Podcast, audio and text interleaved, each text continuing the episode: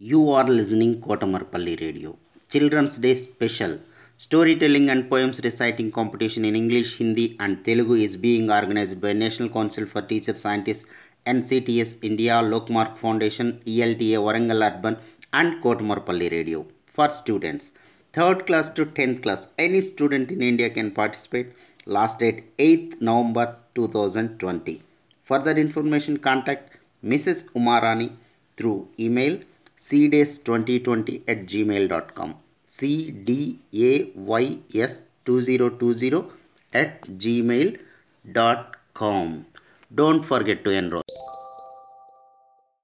सुप्रभात आदरणीय प्रधानाचार्य उत प्रधानाचार्य शिक्षकगण एवं मेरे प्यारे साथियों आज मैं आप सभी के समक्ष एक कविता प्रस्तुत करने जा रही हूँ, जिसका शीर्षक है, सुबह, गरम गरम लड्डू सा सूरज लिपटा बैठा लाली में।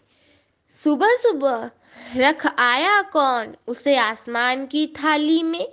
मूंदी आँख खोली कलियों ने, चिड़ियों ने गाया गाना गुनगुन करते भंवरों ने।